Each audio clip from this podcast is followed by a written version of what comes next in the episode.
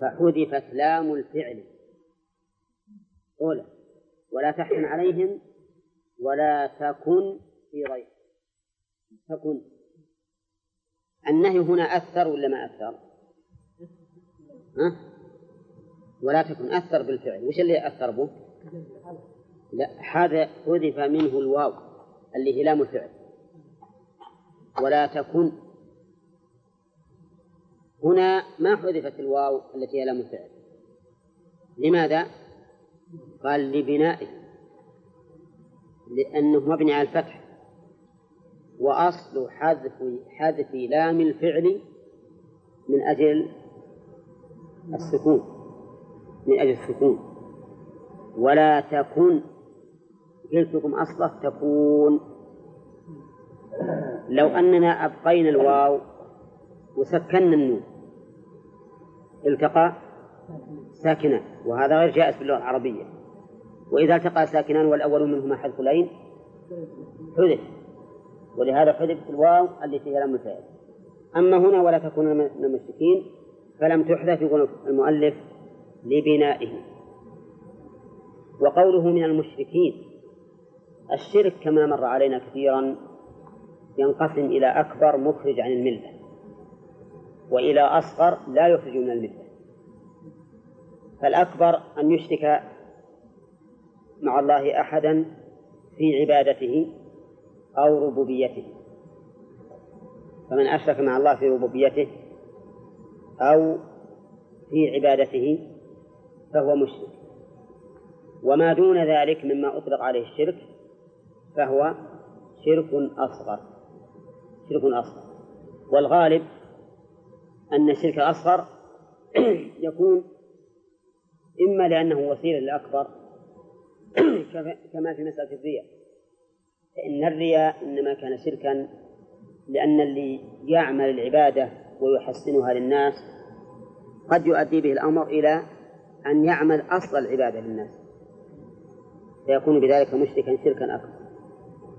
وقد يكون الشرك الأصغر ليس وسيلة إلى الشرك الأكبر، وإنما يتعلق بأمور أخرى ما تتعلق بالشرك. ولكن على كل حال الشرك الأكبر هو أن يعتقد الإنسان لله شريكا في ألوهيته أو ربوبيته. نقف على هذا.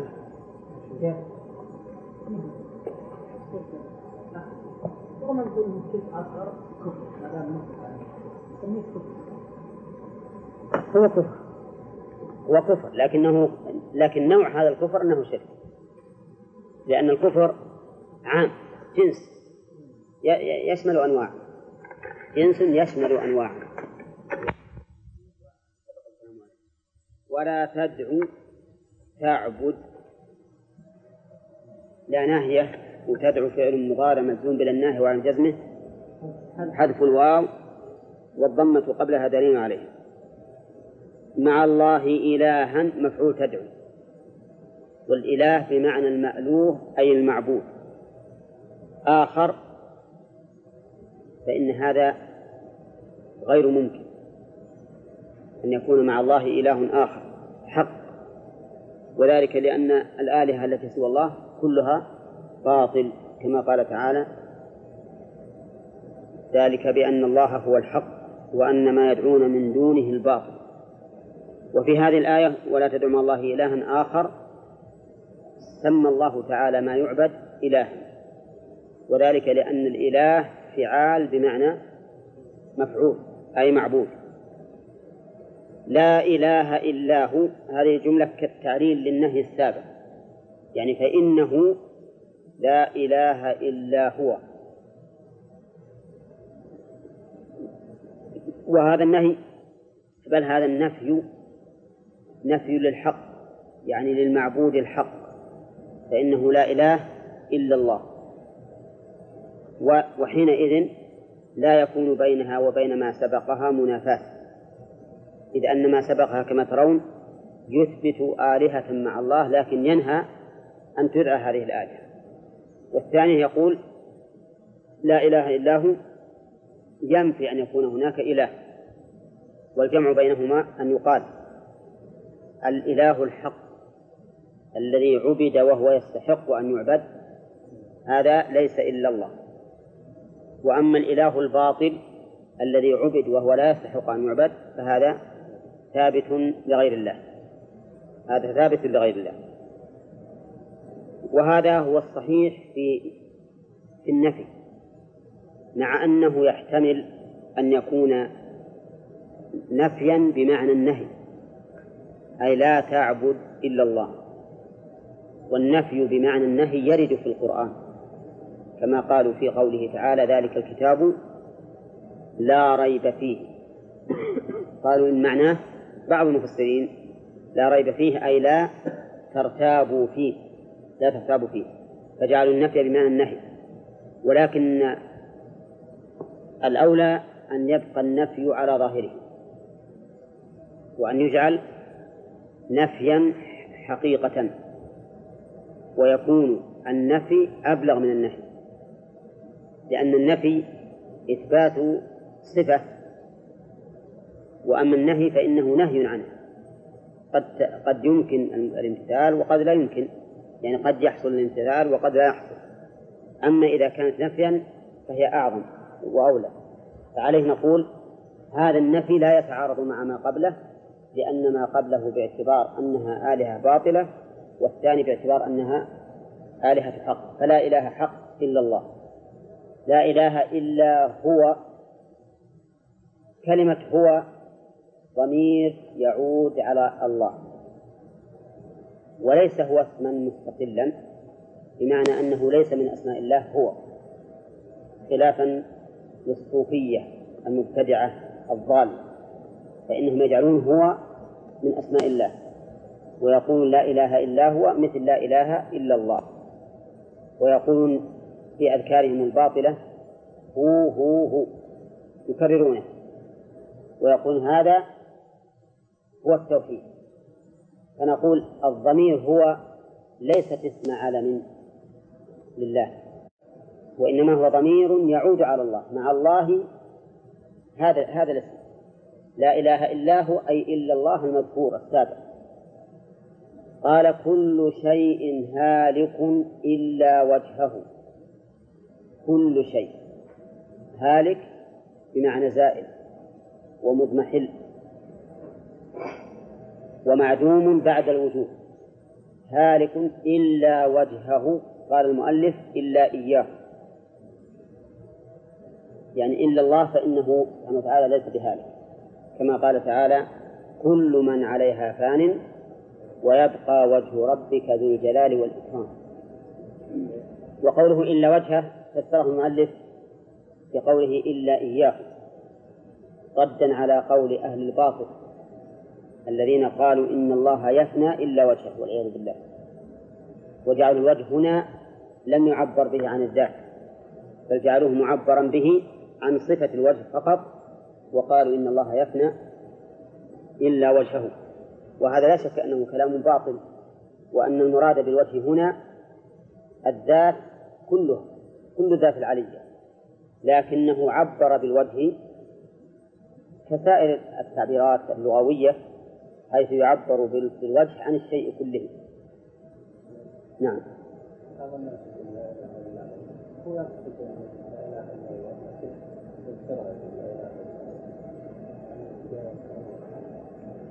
جائز مدنية هذه إنه لا إله إلا هو يعني إلا الله، ولكن الأولى أن يقول لا إله إلا الله، إذا ما سبق شيء يعود عليه الضمير فالأولى أن يذكر الله باسمه العلم. ولهذا بني الإسلام على خمس هالة: أن لا إله إلا هو، لا إله إلا الله. قال كل شيء هالك إلا وجهه، فقول المؤلف إلا إياه صحيح باعتبار الرد على من يقولون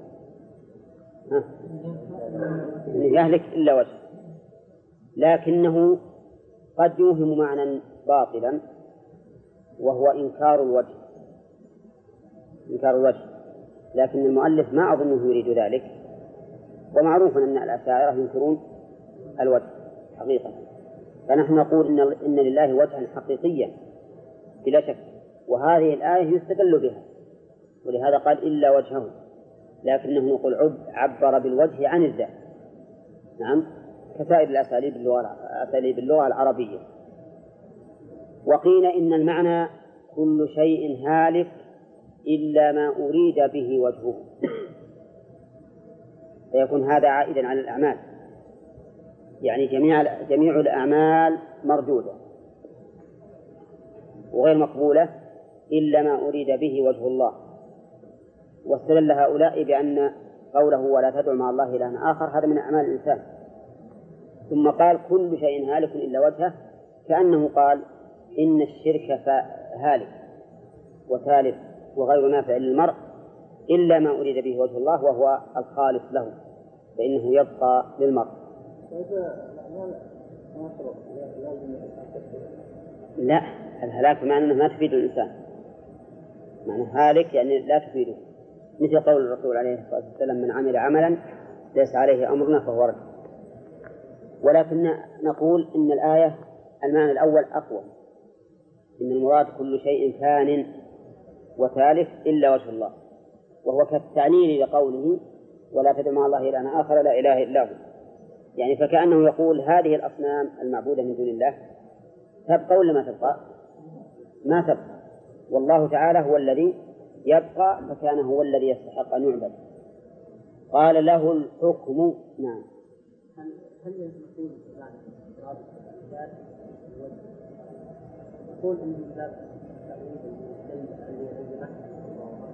لا مهم ذلك على حقيقة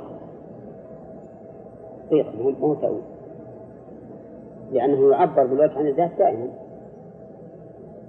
يقال مثلا وجهك كريم مع أنه الكريم هو الله نفسه. التعبير بهذا عن الوجه شيء مضطرب في اللغة العربية، ما في تأويل. وقوله له الحكم، هذه جملة مكونة من مبتدأ وخبر، الخبر له مقدم والحكم مبتدأ مؤخر، وتقديم ما حقه التأخير يفيد الحصر، والمعنى له وحده الحكم.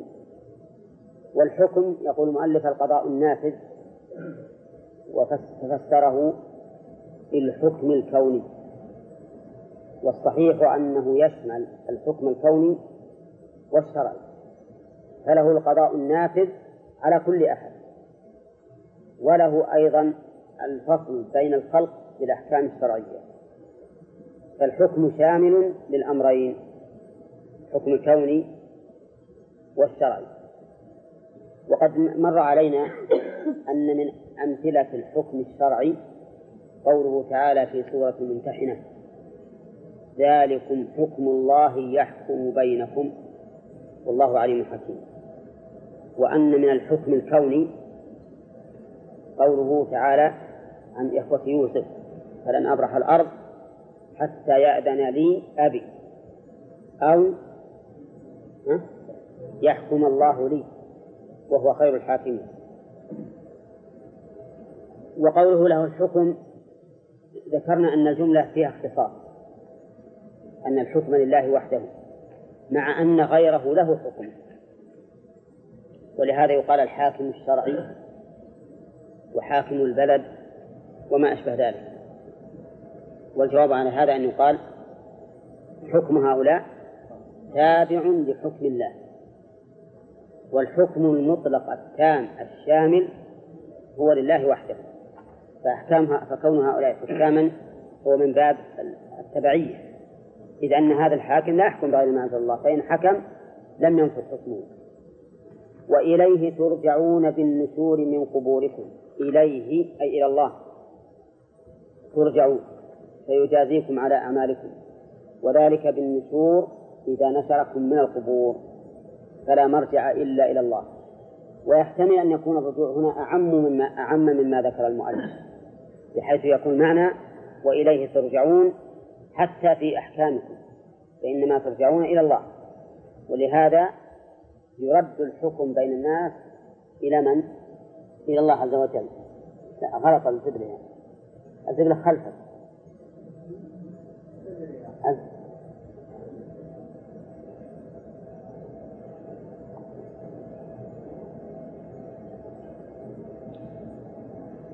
ثم قال الله تعالى: ألف لام ميم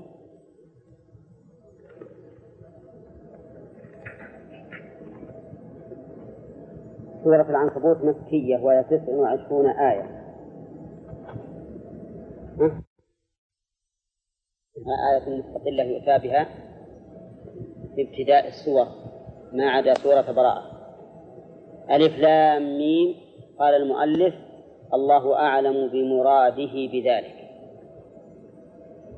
وهذا حق فيما لو جعلنا هذه الكلمة لها معنى، ولكن الصواب أنه لا معنى لها كما قاله مجاهد وغيره، هي في حد ذاتها ما له معنى، وذلك لأن القرآن نزل باللغة العربية، والحروف المركبة الهجائية ما له معنى، فإن ألف باء تاء ثاء جيم ما لها معنى، ولكن هذه لها مغزى، وهو الإشارة إلى أن هذا القرآن الكريم الذي أعجزكم معشر العرب وأعجز غيركم لم يأتي بحروف جديدة ما تعرفونها، وإنما أتى بحروف تعرفونها وتركبون منها كلامكم، ومع ذلك أعجزكم. ولهذا لا تكاد تجد سورة مبدوءة بهذه الحروف الهجائية إلا وجدت بعدها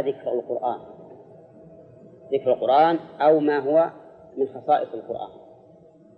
شوف، ألف لام ميم ذلك الكتاب، ألف لام ميم الله لا إله إلا هو الحي القيوم نزل عليك الكتاب، ألف لام ميم صاد كتاب أنزل إليك، ألف لام راء تلك آيات الكتاب الحكيم. تجد أيضا ألف لام ميم تنزيل كتاب من الله العزيز الحكيم، حاميم تنزيل كتاب من الله العزيز الحكيم، ألف لام ميم تنزيل كتاب لا ريب فيه من رب العالمين، وهكذا. هذه ألف لام ميم. أحسب الناس أن يتركوا أن يقولوا آمنا، ما فيها ذكر القرآن، لكن فيها ذكر ما هو من لازم القرآن، وهو قول أن يقولوا آمنا وهم لا يفتنون، فإن من آمن بالقرآن لا بد أن يفتن. قوله: أحسب الناس أن يتركوا أن يقولوا آمنا، قوله أن يقولوا هذا محل استفهام، يعني أيظن الناس أن يتركوا إذا قالوا آمنا بدون أن يختبروا؟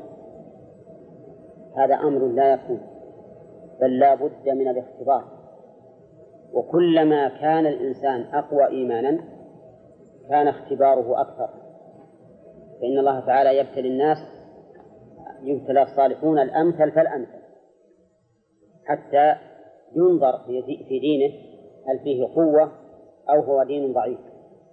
وقوله أحسب الناس، حسب بمعنى ظن، وقوله الناس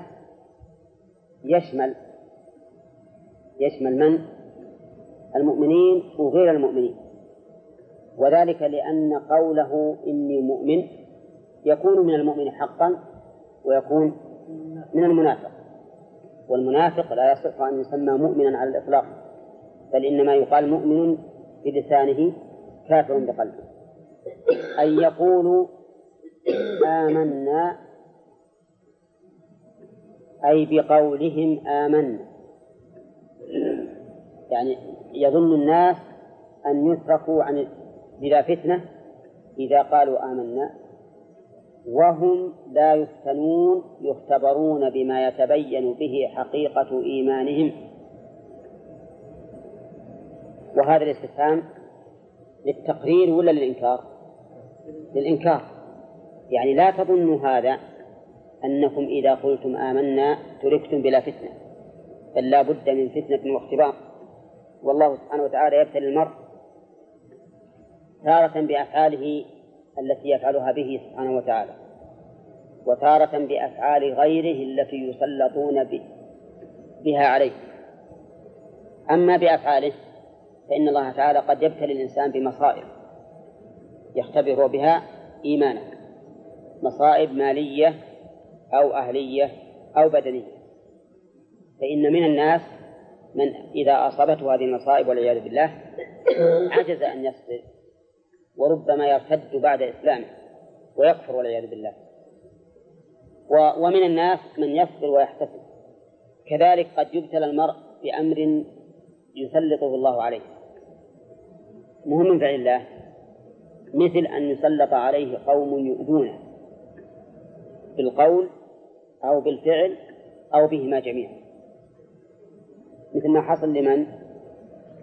حصل للصحابة رضي الله عنهم، للنبي عليه الصلاة والسلام وأصحابه، حصل للنبي صلى الله عليه وسلم وأصحابه، فإن النبي عليه الصلاة والسلام أوذي إيذاء عظيما من قومه ومن غير قومه، وكذلك أصحابه أوذوا إيذاء عظيما، ولا لا؟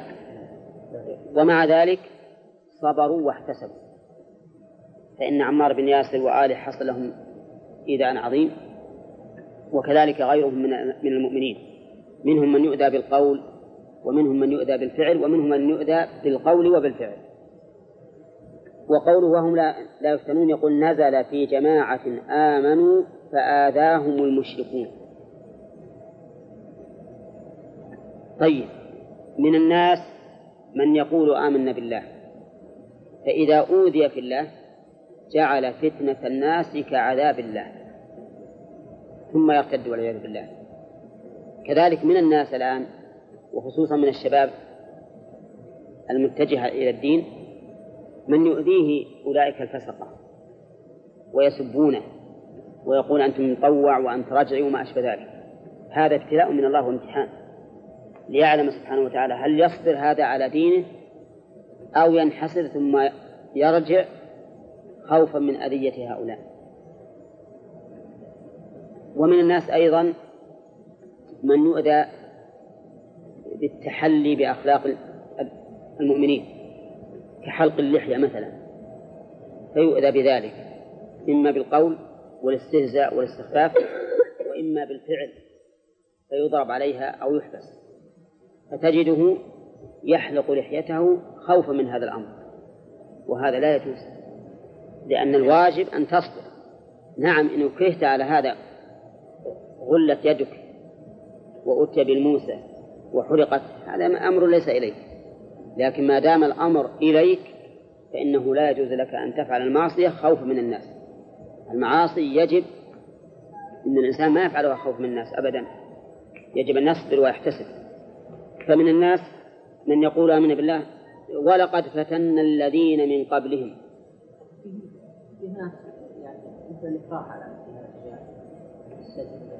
في قاعدة أن المشقة تجلب الإنسان. نعم، ليش ما نطبق هذا وما دام أكره ما أكره هذا غاية ما هنالك أنه بيضرب أو يحبس يقول احلقها أنا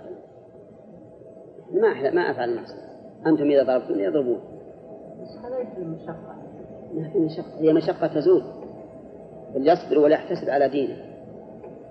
ولا يرد على هذا قوله تعالى إلا من أكره وقلبه مطمئن بالإيمان، فإنه ما عليه شيء، لأن ذاك بعض العلماء يقول هذا في الإيمان القول الذي مصدره اللسان، وإن كان الصحيح أنه حتى في الإيمان الفعلي في الكفر الفعلي شامل، لأن الآية عامة حتى مثل لو أكره على السجود وما أشبه ذلك. أما التخلي عن الأمر الشرعي فهذا لا يمكن أن يتخلى عنه، ففرق بين الفعل الذي تجبر على فعل معصية مثلا على كفر، هذا تعذر به، وأما إن الترك واجب وهو وجوب إعفاء اللحية فهذا ما يجوز. لو قيل لك أترك الصلاة مثلا كفر، إيه ما يمكن تكفر ولا صلي ولو أذيت بالضرب والحبس ما في معنى. طيب وش الفرق بين الكتاب المحرم هذا ومثل الكتاب المحرم؟ حتى أكل الميتة، الميتة إذا اضطررت إليه، لأنك إذا أكلت منه بقيت حياتك، أما هذا فليس كذلك، هذا قد تهدد بالضرب ولا تضرب، وقد تضرب وتصبر وتحتسب. هذه هي الفتنة التي ذكر الله، لأن إذا لم تطبقها على هذا ما تكون فتنة. ما دام قلنا إن الإنسان إذا أوذي بالله يجوز أن يدعى ما أمر الله به ما صار للفتنة فائدة، فلا بد من فتنة واختبار. ولقد فتنا الذين من قبلهم فليعلمن الله الذين صدقوا في إيمانهم علم مشاهدة وليعلمن الكاذبين فيه. ولقد فتنا الذين من قبلهم، فتنا بمعنى اختبرنا الذين من قبلهم. وقد أخبر النبي عليه الصلاة والسلام أن من فتنة من قبلنا أن الرجل يمشط بأمشاط الحديد ما بين عظمه وجلده، ومع ذلك فإنه يصبر ويحتسب، يعني يؤتى بأمشاط الحديد ويخرع به اللحم، نعم، ويمشط، ومع ذلك يصبر على دينه ولا يصد. فإذا كان هذا في من قبلنا فإن هذه الأمة أولى بالصبر، أولى بالصبر على هذا الأمر العظيم، لا سيما إذا كان المقام مقام جهاد، مثل ما وقع للإمام أحمد رحمه الله في أيام المحنة، فإنه كان يضرب بالسياط ويجر بالبغال ليقول إن القرآن مخلوق، ومع ذلك أبى أن يقول إن القرآن مخلوق،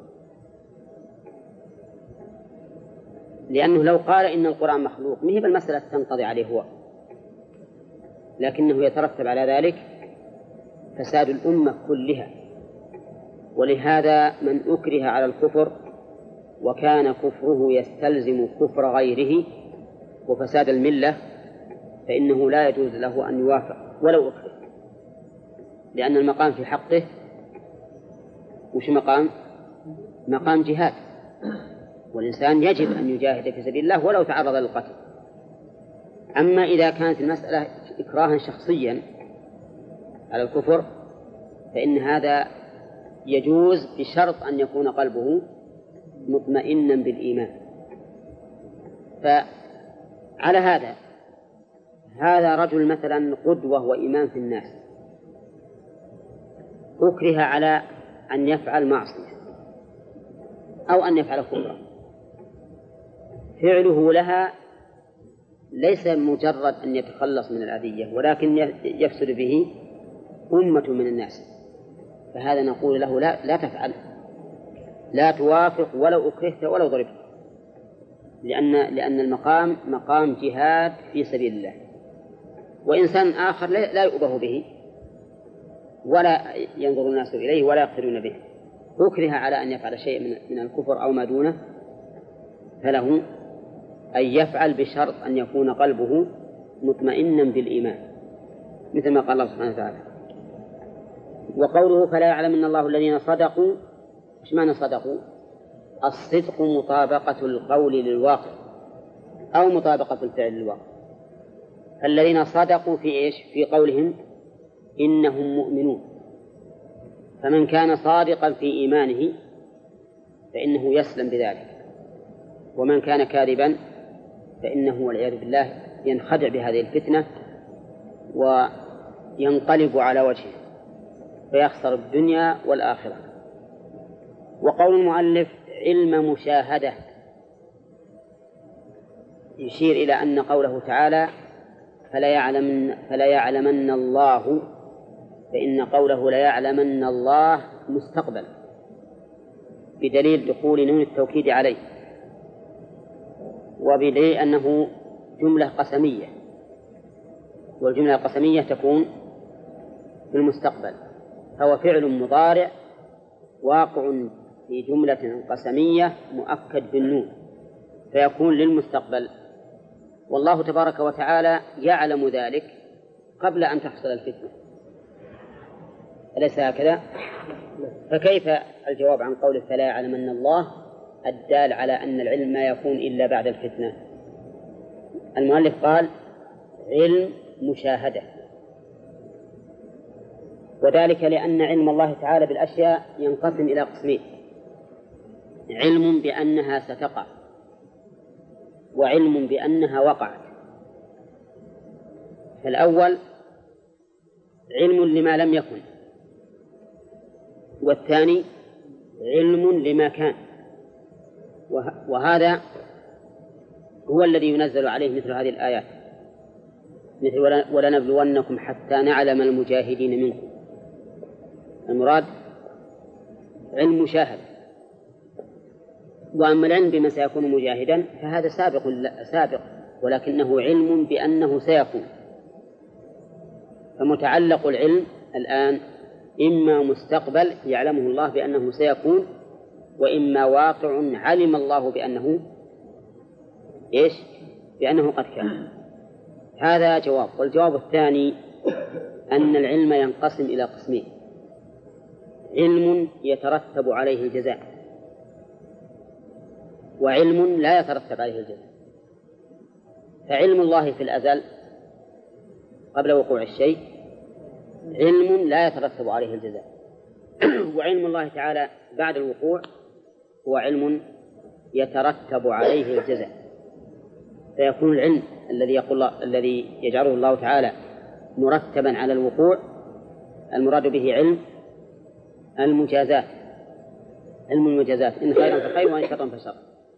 فهذان جوابان عن مثل هذه الآية. ولا يقال إن الله لا يعلم الشيء إلا بعد وقوعه كما قال ذلك غلاة القدرية، فإن غلاة القدرية يقولون إن الله ما يعلم بالشيء إلا بعد وقوعه، ويستدلون بهذا المتشابه من القرآن. ولكننا نقول هؤلاء في قلوبهم زيغ، لأنهم اتبعوا ما تشابه منه. ولو رجعوا إلى قول الله تعالى ألم تر أن الله يعلم ما في السماوات وما في الأرض إن ذلك في كتاب إن ذلك على الله يسير، لتبين لهم أن الله عالم بما سيكون قبل أن يكون. وقوله فلا يعلمن الله ولا يعلمن الكاذبين، الكاذبين في إيش؟ في قولهم إنهم مؤمنون. فالله تعالى إذا فتن الإنسان الخلق علم من كان صادقا في قوله ومن كان كاذبا. وفي هذا التحذير تحذير المرء عند وقوع الفتن أن يرتد عن إيمانه فيكون بذلك كاذبا. نعم. إيش؟ حق الكناني ما أعرف هذا صحة.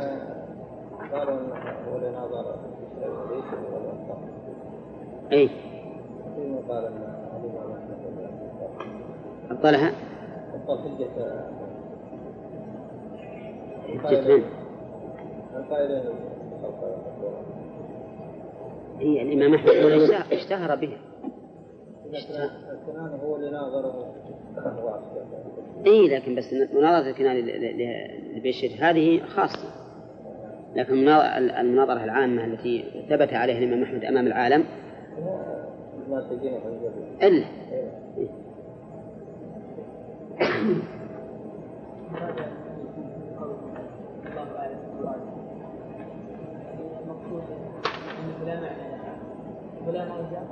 لا، المقصود انه له معنى لكن ما نعلم شرعية بها. هذا معنى. اي صحيح. اللام في قوله فلا يعلمن الله وقوله ولا يعلمن، اللام هذه للتوكيد وهي ايضا موطئة للقسم، فيتكون الجملة مؤكدة بثلاثة مؤكدات. وقوله لا يعلمن الله ليش مفتوح الفعل مع أنه ما فيه ناصب؟ إذن مبني وليس منصوب. أولا مبني على فتح محل رفع وليس منصوب. ثم قال الله عز وجل مبتدأ درس الجديد أم ما خلنا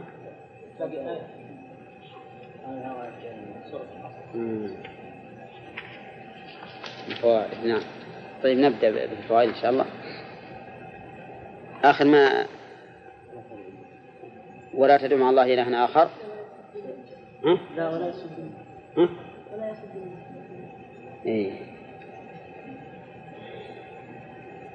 قوله تعالى ولا يصدنك عن آيات الله بعد إذ أنزلت إليك. من فوائد هذه الآية نهي النبي صلى الله عليه وسلم عن التأثر بمعارضة أولئك المشركين نهي عن التأثر بمعارضة أولئك المشركين لقوله ولا يصدنك. ثانيا تثبيت الرسول عليه الصلاة والسلام، وذلك من وجهين: أحدهما قوله عن آيات الله، يعني فإنك الآن على حق، والثاني من قوله بعد إذ أنزلت إليك، وهذا لا شك أن فيه تثبيتا، حيث يرى أن ما معه من آيات الله، أن الذي معه من آيات الله، والذي يعلم أن الذي معه من آيات الله سيكون أقوى. والثاني قوله بعد إذ أنزلت إليك، يعني فأنت الآن موحى إليك، فعليك ألا تتأثر بمعارضته. ومن فوائد الآية أن القرآن الكريم من آيات الله الكونية والشرعية الشرعية، ومنها أن القرآن منزل غير مخلوق لقوله بعد إذ أنزلت إليه. ومن فوائدها إثبات علو الله، لأن النزول يكون من أعلى. ومنها إثبات نبوة الرسول عليه الصلاة والسلام منين؟ بعد إذ أنزلت إليه، وهذا يدل على نبوته بل على رسالته لقوله وادعوا إلى ربك. ومن فوائد الآية وجوب الدعوة إلى الله لقوله وادعوا إلى ربك، وأنه لا يكفي الإنسان أن يؤمن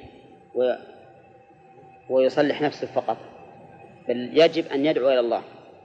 ومنها وجوب الإخلاص في الدعوة. من أين تؤخذ؟ من قوله إلى ربك، أن يكون دعوتك إلى الله ما هو إلى نفسك.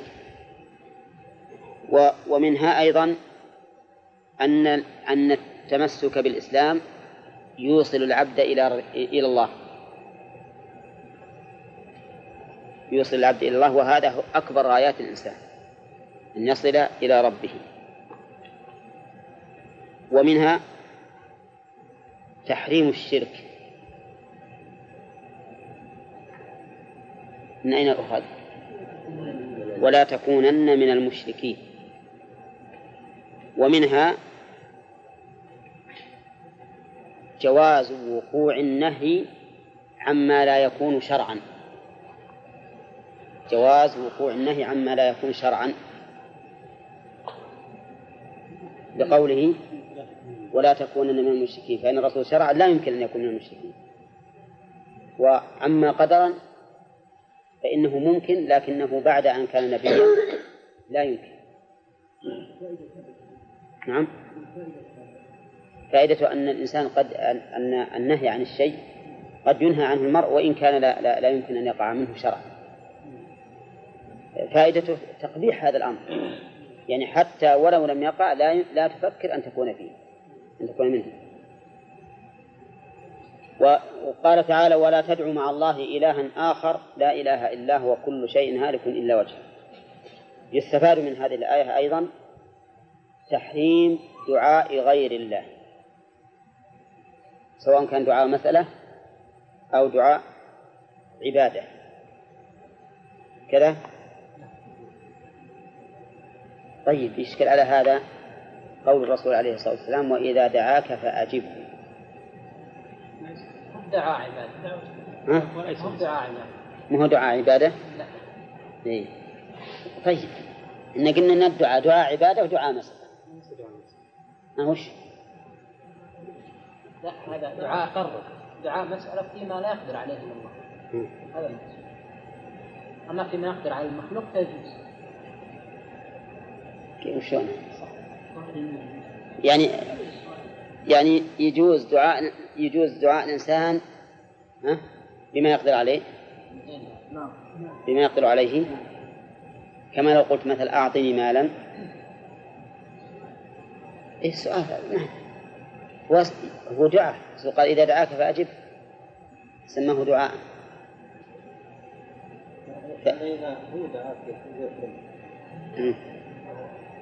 نقول مثلا إن دعاء التعظيم الذي يرى الإنسان نفسه مفتقرا إلى هذا المدعو غاية الافتقار وأن المدعو في كمال الغنى فهذا شرك. وأما الدعاء الذي يدعو الإنسان غيره مما يستطيعه مع اعتقاده أن هذا الغير لا ينفرد بالإجابة فهذا لا بأس به، فهذا لا بأس به، مع أنه يجب أن لا يكون بصفة الدعاء. مثلا لو تمد يديك وتقول يا فلان أعطني جزاك الله خير مثلا، ها؟ ما يصلح بهذه الصفة، لأنه مشابهة فعلية، مشابهة فعلية. نعم. إلا إلى وليمة، إيه، وهو دعاك قال يا فلان احضر لي، احضر عندي مثلا، ها؟ ما فيها بأس. إيه، إذن الكلام إحنا قلنا أن الدعاء الذي منهي عنه ولا تدعو مع الله إلها آخر، إنه قلنا دعاء مسألة ودعاء عبادة. فدعاء العبادة أن تتعبد له فتركع وتسجد وتخضع، ودعاء المسألة أن تطلب منه شيئا. فنقول دعاء المسألة إذا كان الإنسان اتخذ هذا الداعي بمنزلة الرب أنه قادر فاعل فهذا لا يجوز، وإن دعاه بناء على أنه سبب ولم يتذلل له تذلل الخالق لا المخلوق للخالق فإن هذا لا بأس به. طيب، ومنها من فوائد الآية إثبات وجود الآلهة مع الله وإن كانت باطلة. منين نأخذ؟ مع الله إلها آخر، فأثبت الله ألوهيتها لكنها ألوهية باطلة، لأن الإله بمعنى المعبود سواء كان بحق أو بباطل، لكن معلوم أن المعبود بباطل لا وجود له ولا حقيقة له، فإنه يعبد بغير حق، فهو باعتبار نظر الشرع لا حقيقة له ولا وجود له شرعا وإن كان موجودا واقعا. ومنها أيضا إثبات انفراد الله تعالى بالألوهية لقوله لا إله إلا هو، إن هذا يدل على انفراده بالألوهية. وهل بين أول الآية وآخرها تناقضا؟ تناقض، لأن قال ولا تدعو مع الله إلها آخر ثم قال لا إله إلا هو، ثم بالأول يثبت وبالثاني ينفي. بالأول يثبت باعتبار الواحد، والآخر والثاني ينفي باعتبار الشرع، الحقيقة الشرعية. يعني معنى أن الإله الباطل موجود والإله الحق غير موجود. يصير آخر الآية لا إله إلا هو باعتبار كونه إلها حقا، والأول باعتبار كونه مطلق إله، أي أنه معبود لكنه بباطل. ويستفاد من الآية الكريمة أيضا أن كل شيء يفنى إلا الله، لقوله كل شيء هالك إلا وجهه. طيب، فإذا قال قائل يرد على هذا الجنة والنار وما فيها من الحور والنعيم، نعم، فما رأيكم؟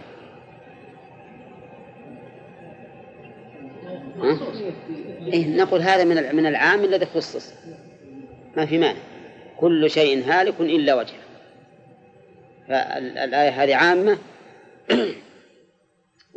وما سواها مما ثبت به النص يكون أيضا مستثنى، يكون مستثنى. نعم، لا، لأن إذا قلنا كل ما له روح معناها أننا حولنا الآية من العموم إلى الخصوص، يعني يكون عاما أريد به الخاص. نعم، ولعل والله أعلم أن الذين قالوا كل شيء هالك إلا وجهه، أي كل شيء من الأعمال باطل إلا ما أريد به وجهه، لعلهم والله أعلم فروا من هذا. منين؟ من أنه يوجد أشياء ما تهلك بل تبقى. نعم. قال بعض أهل العلم أن النار تفنى. لا، ما له وجه. لكن حتى لو فرضنا أن على قول هؤلاء أن تفنى، يبقى عندنا الجنة، والأرواح أيضا ما تفنى، والعرش ما نعلم أنه يزول. ها؟ وأنت إذا أردت قلت كل شيء فيه روح أو كل شيء في الدنيا، حولت الآية بعمومها الكامل إلى خاص، لأن اللي فيه الروح بالنسبة إلى غيره قليل، قليل جدا، وكذلك الدنيا بالنسبة للآخرة أيضا قليل. على كل حال نحن نقول هذه الآية إن كان الله تعالى يريد بها ما يتصور فناؤه أو ما قضى عليه بالفناء، ويكون عام أريد به الخاص، فالمسألة واضحة ما في إشكال. وإن كان الله أراد بها العموم فإنه قد ورد التخصيص فيما ذكرناه، على أن قوله تعالى كل من عليها فان يخصص قوله كل شيء هالك إلا وجهه، ويكون المراد كل شيء مما على الأرض. لكن عاد يتعين أنه إذا قلنا بهذا القول أن نجعل قوله إلا وجهه استثناء منقطعا، لأنه ليس على الأرض، لأن الله تعالى في السماء. فإذا ذهبنا إلى هذا المذهب قلنا الآية نعم يراد بها الخصوص، عام يراد بها الخصوص، وهو كل من على الأرض، كل شيء مما على الأرض هالك، وعلى هذا فيكون قوله إلا وجهه استثناء منقطعا، وذلك لأن الله سبحانه وتعالى ليس على الأرض. يرد عليه أن الأرواح مما في الأرض ولا تفهم. إذن الأحسن نقول هذه الآية هذا العموم خص بأشياء غير هذا الاستثناء، نعم ما تفهم. لا ما تفهم، فارق البدن فقط، فارق البدن، لكن تبقى، هي تفارق البدن، لأن الموت مفارقة الروح للبدن، وليس عدما، فإن الروح تبقى، والبدن كذلك ربما يبقى، فإن أرواح الأنبياء تأكل الأرض ما تأكلها الأرض. على كل حال المسألة واضح لنا، وهو أننا كيف نخرج من هذا العموم مع وجود أشياء تبقى سوى وجه الله سبحانه وتعالى. قلنا الجواب من وجهين: إما أن تكون الآية عامة يراد بها الخصوص، وإما أن تكون الآية عامة مخصوصة بما دل النص على بقائه، وهذا الأخير أولى من الأول، لأن الأصل بقاء العموم على ما كان عليه، نعم. ومن فوائد الآية الكريمة إثبات الوجه لله بقوله إلا وجهه. ومن فوائدها أيضا إذا جعلنا الاستثناء متصلا أن الله يطلق عليه اسم شيء كل شيء هالك إلا وجهه، لأنه لولا دخوله في قوله كل شيء، لولا دخوله فيه ما كان للاستثناء وجه، لأنه إذا لم يكن داخلا ما حاجة للاستثناء. نعم. لا يخبر عنه بأنه شيء ولا يسمى به، مو من أسماءه، لكن مثل ما نقول مريد ومتكلم ومخبر ومحدث ولا نسميه بهذه الأسماء، مما يخبر به عنه ولا يسمى به. نعم. ها؟ نعم إن الله شيء عظيم. كيف؟ احنا ذكرنا في سورة الأنعام واضحة جدا: قل أي شيء أكبر شهادة؟ قل الله. وهذا واضح. ولكن لاحظ أنه ما يسمى به، لأن الله يقول ولله الأسماء الحسنى، فأسماء الله لا بد أن تكون متضمنة لأكمل الوجوه وأحسنه. أما ما يحتمل هذا وهذا فهو ما يمكن أن يخبر الله به، أن يسمى الله به.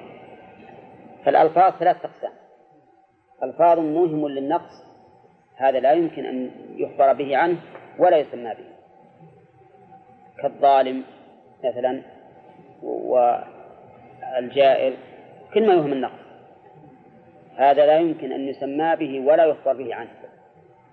والثاني ما تضمن لأكمل الأمور والوجوه، فهذا يسمى به، ومع ذلك ما يمكن أن نقيس نحن لأن اسماء الله توقيفية. والثالث ما لا يتضمن نقصا ولا مدحا ولكنه حسب ما يضاف إليه، فهذا يخبر به عنه ولا يسمى به. ومن الألفاظ ما يكون نقصا باعتبار وكمالا باعتبار، فلا يوصف الله به إلا على وجه الكمال، مثل المكر والخداع والاستهزاء وما أشبه ذلك. وعلى هذا فتكون الألفاظ أربعة، تكون أربعة أقسام: كمال محض ونقص محض، وكمال باعتبار ونقص باعتبار، والثالث ما لا يتضمنهما. فالأول الكمال المحض يسمى به، والثاني النقص المحض ولا يخبر به عنه مطلقا بأي وجه من الوجوه، والثالث ما يتضمن كمالا ونقصا يخبر به عنه في حال الكمال، يعني في الحال التي يكون بها كمالا، مثل أن تقول إن الله تعالى يمكر بالكافرين، يستهزئ بالمنافقين وما أشبه ذلك. والثالث أو الرابع ما لا يتضمن مدحا ولا نقصا، فهذا يخبر به عنه ولا يسمى به، مثل المريد والجائي والمتكلم والشيء والموجود وما أشبه ذلك. هذه يخبر بها عنه ولكن ما يسمى بها، ولهذا ما يجوز يقول يا موجود اغفر لي مثلا، لأن كلمة الموجود في موجود على وجه الخير وموجود على وجه الشر، ولهذا لا يسمى به. المتكلم يتكلم بالخير ويتكلم بالشر، ولهذا لا يسمى به، ولكن يقال يخبر به عنه.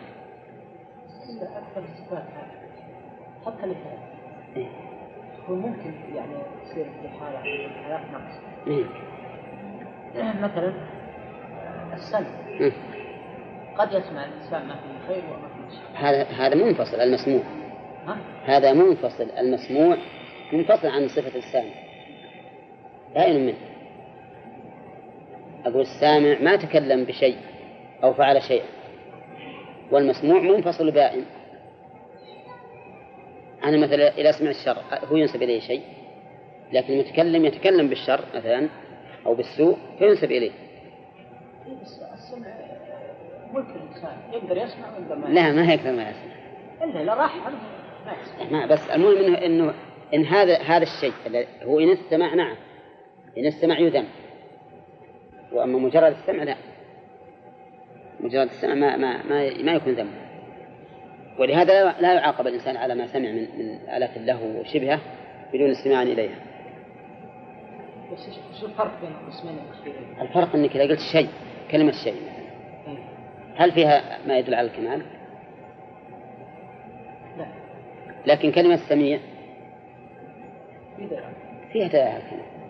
والمتكلم كذلك من الكمال. المتكلم نعم من الكمال صحيح، لكن لما كان قد يتكلم بالشر ما صار من أسماء الله، ما صار من أسماء الله تعالى. طيب صفة النبي نعم قد تكون حسنة قد تكون سيئة، قد يأتي الإنسان إلى خير وقد يأتي نعم الشر. ولهذا نقول يخبر بها عنه ولا يسمى بها، ما نسميها الجائي، لكن نخبر عنه بأنه يجيء ويأتي.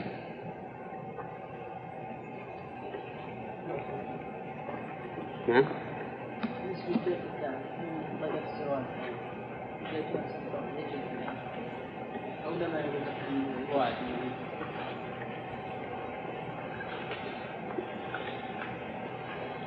سامعين كلامه؟ ها؟ يقول رجل جاءه بطاقة دعوة الزواج، هل يجب عليه الإجابة ولا لا؟ ها؟ هي الوليمة هل يجب على الإنسان يحضرها؟ إذا كانت الوليمة هل يجب حضورها؟ لا. المهم أنا أقول إذا كانت، ها؟ هذا الزوج كتب بطاقات وأرسلها لنا، أو إذا قلنا بإجابة الدعوة مطلقا كما هو مذهب الظاهرية. شلون؟ يعني تنقص الطرق للدعوة، ولكن الغاية واحدة. هي لا شك أن دعوة، لكن بس هل نقول إنه يراد بها الحقيقة؟ لأن أحيانا ترسل هذه البطاقات مجاملة فقط، يعني حتى نفس الداعي مهب على يقين أن هذا الرجل يبيع. نعم، يعني دائما بطاقات يجي الواحد 20 بطاقة ويدلك على أنها هي دعوة حقيقية، إنه بيجي لما يقول هل أنت بتجي ولا عندك وعد؟ ها؟ مجرد توجيه فقط للإكرام. فهذه أنا أشك في وجوب الدعوة الإجابة إليها، اللهم إلا رجلا له حق عليك خاص كقريب مثلا، فإن إجابته من صلة الرحم. لأنكم كما تعرفون يكتبون مثلا 500 بطاقة ويوزعونها، بس من طرأ على فكره قال يلا هرسلوا بطاقة، والله أظن هذا ما يجب. نعم، لا تستطيع في مغلق من البيت الواحد يتكلم بالسانة ويلزم عليه من الخضر ويفعل هذه لأنه ما يستطيع. هو بالحقيقة لو ردت إليه لكان هو ما يريد من هؤلاء إلا نفر قليل اللي دعوتهم حقيقية، ولهذا يأكد عليهم يقول جاءتكم البطاقة اللي أرسلنا لكم، ويشوفهم على يعني على نية الحضور أم لا. الظاهر لي والله أعلم من هذه مجرد مجاملات فقط. ولهذا هم نفس اللي يصلون أحيانا يقولون فلان ابن فلان وعائلته، وهم ما يعرفون العائلة ولا بينهم وبينهم صلة، لا قرابة ولا صحبة ولا شيء.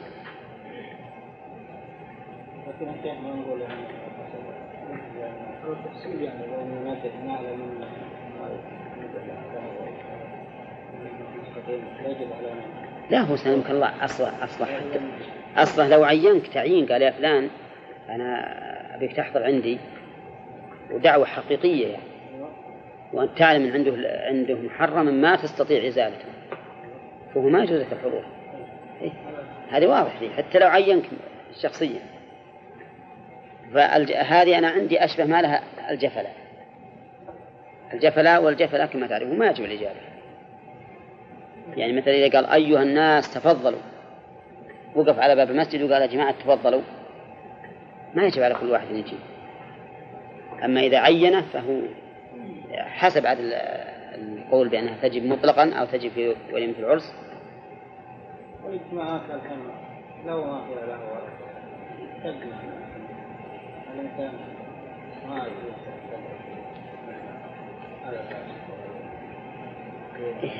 ربما أنك إن شاء الله تنصحهم وتعظهم. ها؟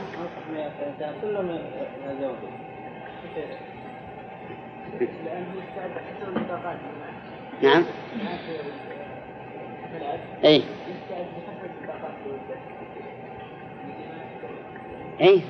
هم على كل حال يستعدون بأكثر بعد مسألة الاستعداد، يستعدون بأكثر وهم في قرارة الدخول. طيب الثالث الوجه اللي كتبوه فات الوجه له. طيب من فوائد الآية أن الحكم لله وحده بقوله له الحكم، وهو شامل للحكم الكوني والشرعي. ومن فوائد الآية أيضا أنه لا يجوز لأحد أن يخالف أحكام الله الشرعية، لأنه يكون منازعا لله في حكمه. المخالف يكون منازعا لله تعالى في حكمه، سواء خالف بالتشريع أو خالف بالمعصية، فإنه منازع لله تعالى في حكمه. ومن فوائد الآية إثبات الحشر يوم القيامة لقوله وإليه ترجعون. أما سورة العنكبوت ففيها فوائد، منها الحكمة في ابتداء السور بالحروف الهجائية، وقد تقدم لنا الحكمة في هذا. ومن فوائد الآية أيضا أن الله سبحانه وتعالى يختبر المؤمنين ليعلم بذلك صدق إيمانهم من عدمه. ومنها أن هذا الاختبار ليس خاصا بهذه الأمة، بل لهم ولغيرهم، لقوله ولقد فتنا الذين من قبلهم.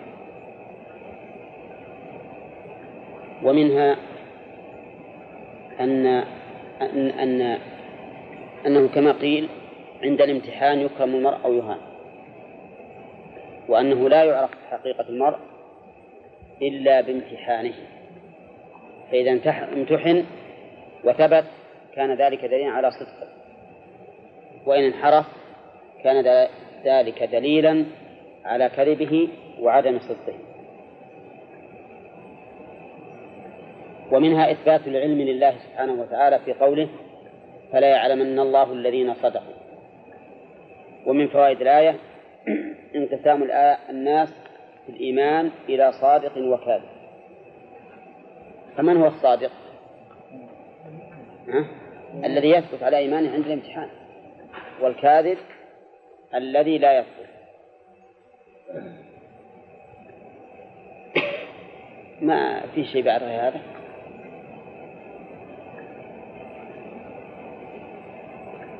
قال الله تعالى نبدأ بالدرس الجديد: أم حسب الذين يعملون السيئات الشرك والمعاصي أن يسبقونا يفوتونا فلا ننتقم منهم.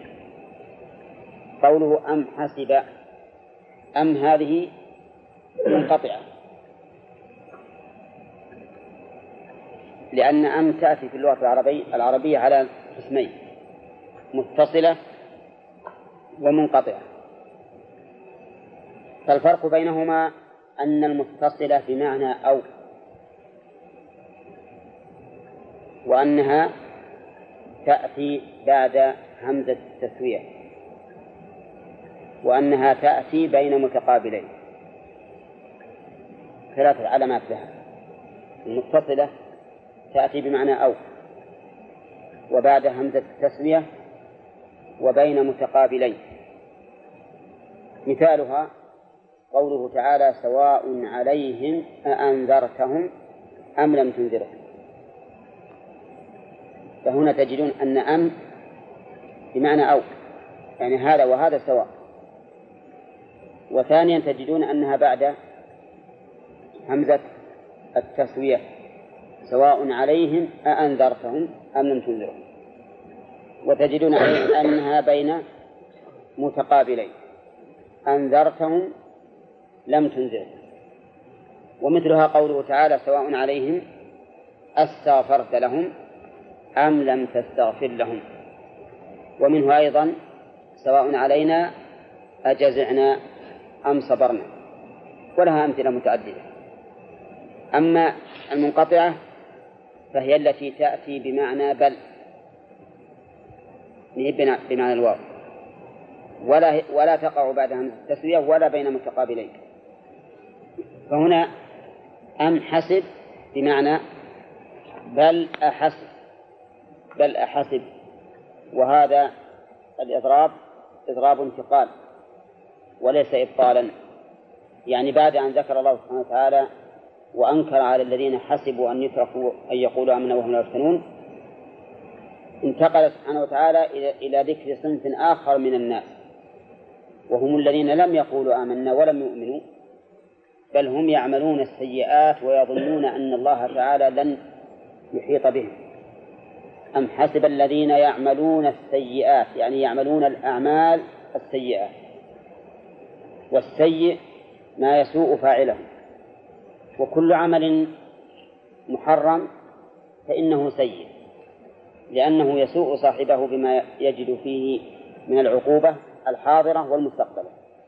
وقوله الشرك والمعاصي، أفادنا المؤلف أن الشرك أن السيئات هنا تعم الصغائر والكبائر، الكبائر اللي عليها الشرك والصغائر ما دون الكبائر وهي المعاصي، فهي تشمل كل ما يسوء فاعله من معصية الله تعالى بالشرك فما دونه. حسب أن يسبقونه، هذا مفعول حسب، أن يسبقون يفوتون فلا ننتقم منهم. والسبق بمعنى الفوات، كما تقول سبقت فلانا يعني فته فلم يدركه. فهؤلاء يظنون الذين يعملون السيئات أن الله سبحانه وتعالى لا يدركهم وأن الله لا ينتقم منهم، وهذا بلا شك سوء ظن بالله تبارك وتعالى، ولهذا قال ساء ما يحكمون. ساء ما يحكمون أي ساء حكمهم هذا، وهو حسبانهم بأن الله تعالى لن يدركهم. يقول ساء بمعنى بئس، وبئس فعل ماضي جامد لإنشاء الذنب، فيحتاج إلى فاعل ويحتاج إلى مخصوص، والمخصوص دائما يحذف استغناء عنه أو بل بعبارة ثانية لدلالة الفاعل عليه. ولهذا قال المؤلف ساء بمعنى بئس، ما بمعنى الذي، فهي اسم موصول. يحكمونه قدر المؤلف ألها لتكون عائدا إلى الموصول، ساء الذي يحكمونه. إذن الذي فاعل، أين المخصوص؟ قال المؤلف حكمهم هذا، هذا هو المخصوص. وكل فعل من الأفعال الجامدة التي للذم أو المدح تحتاج إلى فاعل وتحتاج إلى مخصوص. تقول مثلا نعم دار المتقين الجنة، أين الفاعل؟ دار الجنة هي المخصوص بالمدح. والجنة هذه إعرابها لك فيه وجهان، أحدهما أن تجعلها مبتدا مؤخرا والجملة خبرا مقدما، والثاني أن تجعلها خبرا لمبتدا محذوف، تقديره هي الجنة. أما الأول نعم دار المتقين فهي فعل وفاعل على ما هي عليه. يقول بئس ما يحكمون حكمهم هذا، ولا ريب أن ما حكموه وظنوه لا ريب أنه ظن سوء لا يليق بالله، فإن الله تعالى يقول في آيات كثيرة وما هم بمعجزين، وما كان الله ليعجزهم من شيء في السماوات ولا في الأرض. فهؤلاء الذين استمروا في عمل السيئات وظنوا أن الله تعالى لا يقدر عليهم ولا ينتقم منهم، هؤلاء أضافوا والعياذ بالله شرا إلى شرهم. قال تعالى من كان يرجو لقاء الله فإن أجل الله لآت فليستعد له وهو السميع لأقوال العباد العليم بأفعالهم. قال من كان يرجو، من هذه شرطية، وجواب الشرط على رأي المؤلف محذوف، تقديره فليستعد له، وسنناقش في هذا الأمر. قال المؤلف من كان يرجو، قال الله تعالى من كان يرجو، وقال المؤلف في تفسير يرجو يخاف، وهذا صرف لللفظ عن ظاهره، والرجاء غير الخوف، الرجاء أي الأمل، وهذا هو الصواب. معنى يرجو لقاء الله أي يأمل أن يلقى الله عز وجل راضيا عنه، فإن أجل الله لآت، كما في قوله تعالى فمن كان يرجو لقاء ربه فليعمل عملا صالحا ولا يشرك بعبادة ربه أحد. وليس هناك ما يوجب صرف اللفظ عن ظاهره، بل إن المعنى أي إنسان يرجو لقاء الله وأنه يلقاه وهو راض عنه، فإن الأمر ليس ببعيد، فإن أجل الله أي المدة التي جعلها الله سبحانه وتعالى حائلا بينك وبين لقائه سوف تأتي، يعني سوف يأتي ذلك. ويحتمل أن قوله فإن أجل الله أي المدة التي قدرها للقاء، وهذا أحسن، المدة التي قدرها للقائه لا بد أن تأتي. فإن أجل الله به أي باللقاء، لأنه اللقاء مؤجل، كل شيء مؤجل بأجل معلوم. لآت اللام وشرابة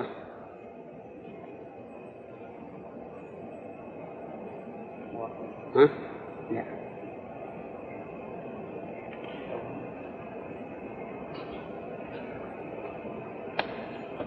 هاي مرت علينا بالألفية. لا، اللام للتوكيد، اللام للتوكيد لأنها واقعة في خبر إن، فإن أجل الله لآت، فهي للتوكيد. وقد ذكرنا لكم ونحن نشرحها في الألفية أن محلها أن تكون في أول الجملة، ولكنهم أخروها لأن إن للتوكيد، فكرهوا أن يجتمع مؤكدان متواليين، وزحلقوا اللام إلى مكانها في الخبر. فإن أجل الله لآت، وآت قلت إنها خبر إن، ومع ذلك فهي مكسورة، والمعروف أن خبر إن يكون مرفوعا، فكيف صح ذلك؟ نقول إن آت إنها اسم ناقص ولا لا، أو منقوص؟ ها؟ منقوص، لأن الاسم إما منقوص أو مقصور أو ممدود أو صحيح الآخر. فهنا نقول لأنها منقوص أصله لآتي بالياء، فحذفت الياء وعوض عنها التنوين لآت. وعلى هذا فنقول آت خبر إن مرفوع بها، وعلى مصرفه ضمة مقدرة على آخره على الياء المحذوفة، على الياء المحذوفة لالتقاء الساكنين. وهو أي الله سبحانه وتعالى السميع لأقوال العباد العليم بأفعالهم. نعم، السميع يعني ذو السمع الذي لا يخفى عليه شيء، كل شيء من المسموعات فإن الله تعالى مدركه. كما أن السمع كما مضى علينا ينقسم إلى قسمين: سمع إدراك وسمع إجابة. فالأول مثل قوله تعالى قد سمع الله قول التي تجادلك، والثاني مثل قوله تعالى إن ربي لسميع الدعاء، ومثل قول المصلي سمع الله لمن حمده، فإن المعنى أنه استجاب. وذكرنا فيما سبق أن سمع الإدراك ينقسم إلى أقسام، منها ما يقتضي التهديد، ومنها ما يقتضي النصر والتأييد، ومنها ما يقصد به مجرد الإدراك. فمثال الأول الرحمن الذي للتهديد، لا لا أنا بشيء واضح ما يحتاج بالنسبة لكذا وبالنسبة لكذا.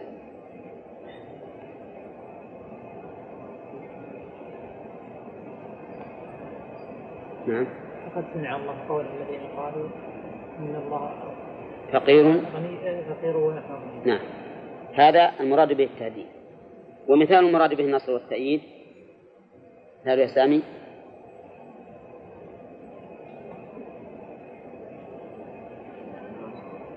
ها؟ مثال أحمد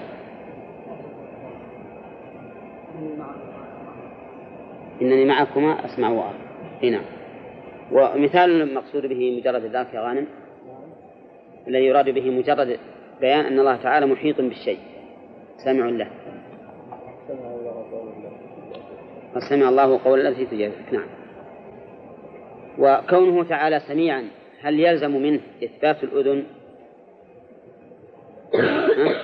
الجواب لا يلزم، لا يلزم، كما أن كونه بصيرا لا يلزم منه إثبات العين، ولكن العين ثبتت بدليل آخر، لولا أن الله أثبتها لنفسه بدليل آخر ما أثبتناه. فالسميع ما نقول يلزم من كونه سميعا أن يكون له أذن، كما لا يلزم من كونه متكلما أن يكون له لسان وشفتين وما أشبه ذلك. فإننا نعلم أن الأرض تحدث أخبارها ولا تحدث إلا بعد سماع، وهل لها أذن؟ ما لها أذن، فيما نعلم ليس لها أذن. وهل لها لسان؟ ما نعلم أن لها لسان. فعلى هذا نقول لا يلزم من إثبات السمع إثبات الأذن. طيب، فإذا قال قائل إنه ثبت في الحديث الصحيح ما أرنا الله لشيء إذنه لنبي حسن الصوت يتغنى بالقرآن، فالجواب أن معنى ما أذن له أي ما استمع له، ما استمع له. ولا يلزم من هذا أيضا إثبات الأذن، لأنه ما هو صريح، والصفات ما يمكن أن نثبتها بالاحتمال، لا بد من أن تكون المسألة واضحة وصريحة.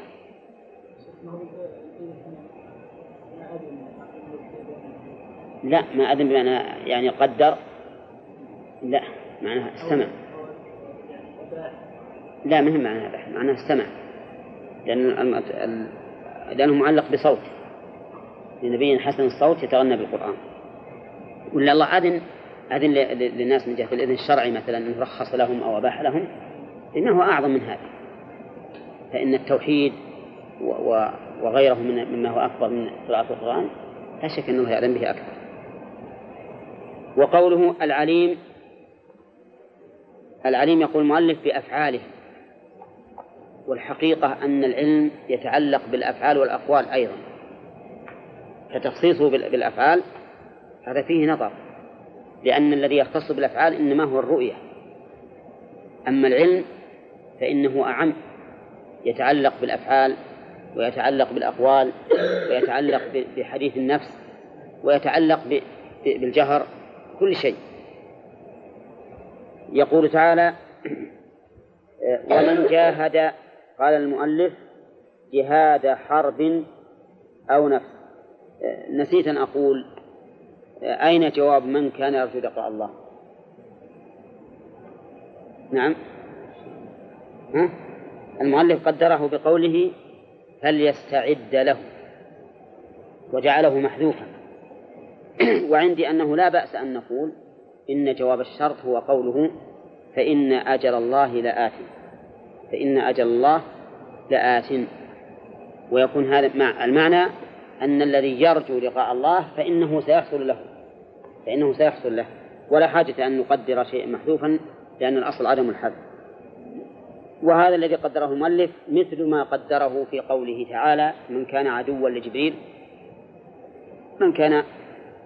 قل من كان عدوا لجبريل فإنه نزله على قلبه. قد تقدم أن المؤلف قدره بقوله فليمت غيظا، وذكرنا هناك أنه لا حاجة لهذا التقدير. نعم،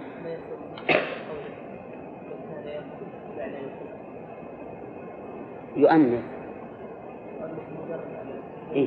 لكن الأمل مبني على المحبة، أنت ما تؤمن الشيء إلا وأنت تحبه، فالرجاء رجاء الشيء بمعنى الأمل على حصوله. قال ومن جاهد جهاد حرب أو نفس. فادنا المؤلف من هذه العبارة أن الجهاد ينقسم إلى قسمين، جهاد حرب وذلك بجهاد الأعداء، وجهاد نفس بأن تجاهد نفسك على فعل الطاعات وعلى ترك المحرمات. من جاهد فإنما يجاهد لنفسه، قال في معناها فإن منفعة جهاده له لا لله، فالذي يجاهد، والجهاد بذل الجهد في الشيء، الذي يجاهد لا يجاهد لله وإنما يعمل لنفسه، كقوله تعالى من عمل صالحا فلنفسه.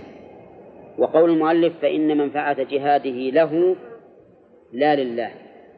نعم له لأنه مأجور سواء جاهد نفسه أو جاهد غيره، مع أنه إذا جاهد غيره قد تكون المنفعة أيضا للغير، فإن هذا الغير في الجهاد ربما يدخل في دين الله وحينئذ يحصل له منفعة.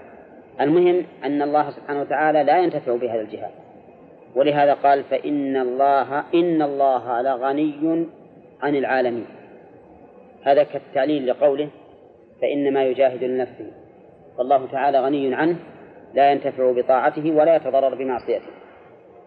وقوله غني عنهم، وش معنى الغني؟ معناه الذي لا يحتاج إليهم لما عنده من الجود والسعة والتدبير للأمور، فهو لا يحتاج إلى العالمين كلهم. قال المؤلف العالمين الإنس والجن والملائكة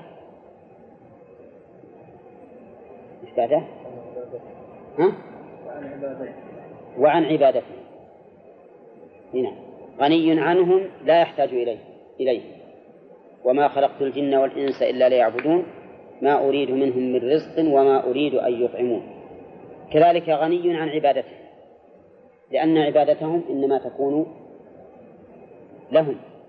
أما الله سبحانه وتعالى فإنه لا ينتفع بطاعة الطاعين ولا يتضرر بمعصية العاصين. وقوله إن الله لغني، الجملة هنا مؤكدة بكم مؤكد؟ باثنين، وهو إن ولا. إن الله لغني عن العالمين. والذين آمنوا وعملوا الصالحات لنكفرن عنهم سيئاتهم بعمل الصالحات ولنجزينهم أحسن، بمعنى حسن، ونصفه بنزع الخافض الباء الذي كانوا يعملون وهو الصالحات. قولهم والذين آمنوا وعملوا الصالحات، هذا في مقابل أم حسب الذين يعملون السيئات أن يسبقون. أما هنا فيقول الذين آمنوا وعملوا الصالحات، والإيمان كما تقرر كثيرا والتصديق مع القبول والإذعان، وليس مجرد التصديق. وقوله وعملوا الصالحات، هذا في أعمال الجوارح، فالإيمان في القلب وعمل الصالحات في الجوارح. والعمل يتناول الفعل والقول، ولهذا ليس قسيما للقول كما يظنه بعض الناس فيقول قول وعمل، بل إن قسيم القول هو الفعل، أما العمل فإنه يشمل القول ويشمل الفعل أيضا. فعمل الصالحات إذن يتناول الأفعال مثل الركوع والسجود والصلاة والقيام والقعود فيها، ويتناول الأقوال كقراءة القرآن والتسبيح والتحميد وغير ذلك. وقولها الصالحات يعني الأعمال الصالحات، فهو صفة لموصوف محذوف تقديره الأعمال الصالحات. والعمل الصالح ما جمع يا حسين، العمل الصالح هو الذي جمع كم شرط؟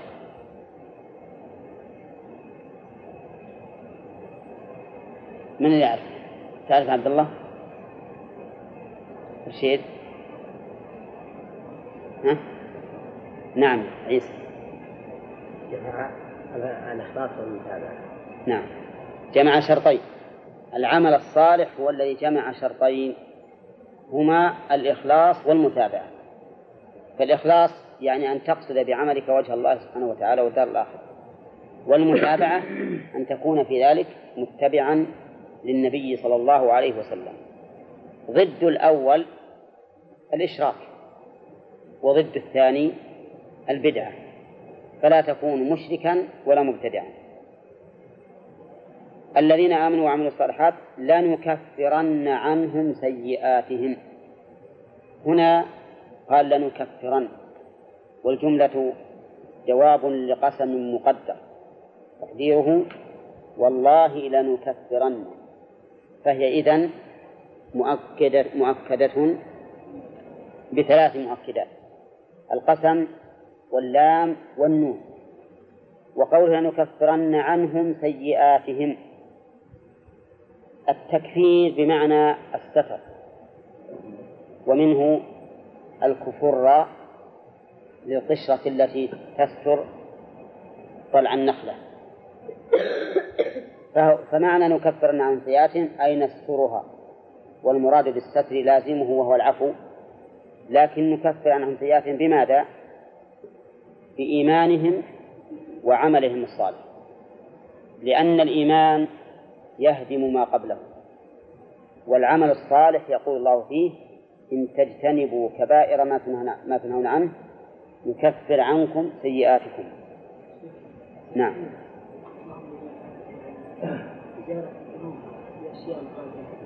أي هذه سترها، لأن مأخوذ ما كفر وهو الستر. عشان هنا صحيح ومنه أن تجتنبوا كبائر ما تنهون عنه نكفر عنكم سيئاتكم، لأنه مأخوذ من التغطية، وتغطية السيئات معناه إزالتها وعدم الأخذ عليه. وقوله لنكفرن عنهم سيئاتهم، قال المؤلف بعمل الصالحات، فأعمالهم الصالحة تكون مكفرة للسيئات. قال النبي عليه الصلاة والسلام: الصلوات الخمس والجمعة إلى الجمعة ورمضان إلى رمضان مكفرات لما بينهن ما اجتنبت الكبائر. وقال صلى الله عليه وسلم: العمرة إلى العمرة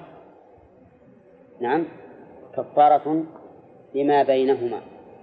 فالأعمال الصالحة تكون بمنزلة الغلاف على الأعمال السيئة حتى لا يظهر لها أثر. قال لنكفرن عنهم سيئاتهم ولنجزينهم أحسن. نجزينهم الجزاء بمعنى المكافأة على الشيء. وقوله لنجزينهم يقال فيها من بالنسبة للتوكيد ما قيل في قوله لنكفرن. وقوله أحسن قال المؤلف بمعنى حسن، وكأنه فر من إشكال قد يورد، وهو أنه الآية تدل على أنهم يجزون أحسن الذي كانوا يعملون. طيب والحسن، لأن العمل الصالح حسن وأحسن، فإذا كانت الآية أحسن ما كانوا يعملون معناه أن الحسن يجازون عليه ولا لا؟ ما يجازون. فلهذا أول المؤلف أحسن بمعنى حسن، حسن ما كانوا يعملون.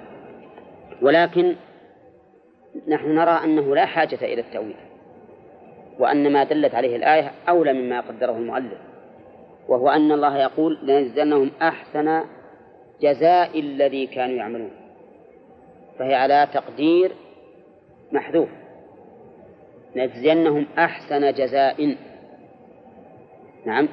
وأحسن جزاء بينه الله تعالى في قوله: من جاء بالحسنة فله عشر أمثالها. وقال تعالى: مثل الذين ينفقون أموالهم في سبيل الله كمثل حبة أنبتت 7 سنابل في كل سنبلة 100 حبة والله يضاعف لمن يشاء. فهذا الجزاء أحسن جزاء ولا أحسن جزاء، لأن الجزاء غايته أن يكون مثل ما فعل الفاعل، لكن هنا يجازى بأحسن وأعظم.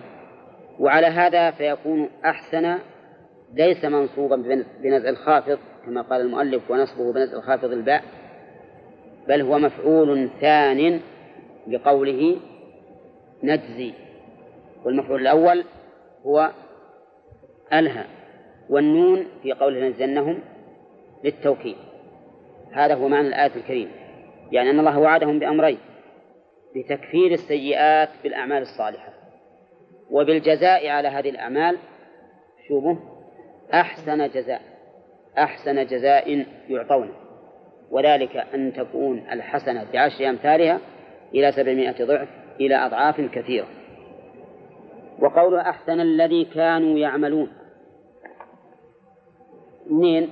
يقول المؤلف وهو الصالحات، فهذه الأعمال الصالحة التي يعملونها يجازيهم الله عليها أحسن ما كانوا أحسن جزاء يجازون به. ثم قال تعالى: ووصينا الإنسان بوالديه حسنا. لما ذكر سبحانه وتعالى مجمل حقه وما توعد به المخالفين وما وعد به الموافقين، قال: ووصينا الإنسان بوالديه. وصيناه بهم أي عهدنا إليه بهم، والوصية إنما تكون في الأمور الهامة. وقوله بوالديه أي أمه وأبيه. حسنا قال المؤلف أي إيصاء ذا حسن. فعلى رأيه يكون قوله حسنا وصف أو وصفا لمحذوف، أي إيصاء حسنا. وحسن كما تعرفون مصدر وليست حسنا، فإذا كانت مصدرا فإنه يجب أن يقدر لها مضاف وهو ذا حسن. هكذا قال المؤلف. ويحتمل احتمالا قويا أن حسنا هذه منصوبة بنزع الخافض، أي عهدنا إليه بحسن، وأن الحسن هنا بمعنى الإحسان، كما قال تعالى في آية أخرى: ووصينا الإنسان بوالديه إحسانا. وهذا أقرب من تقدير المؤلف، والله أعلم.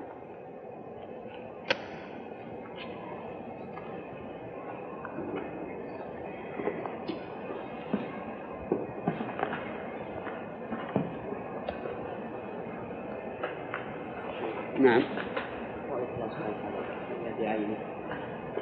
وشلون رؤية الله؟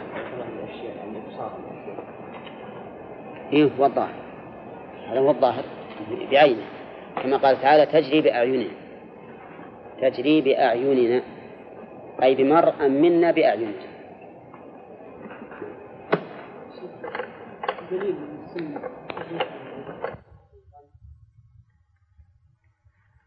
على من ظن أن الله تعالى لا يقدر على الانتقام منه بعمل السيئات، لقوله: أم حسب الذين يعملون السيئات أن يسبقون.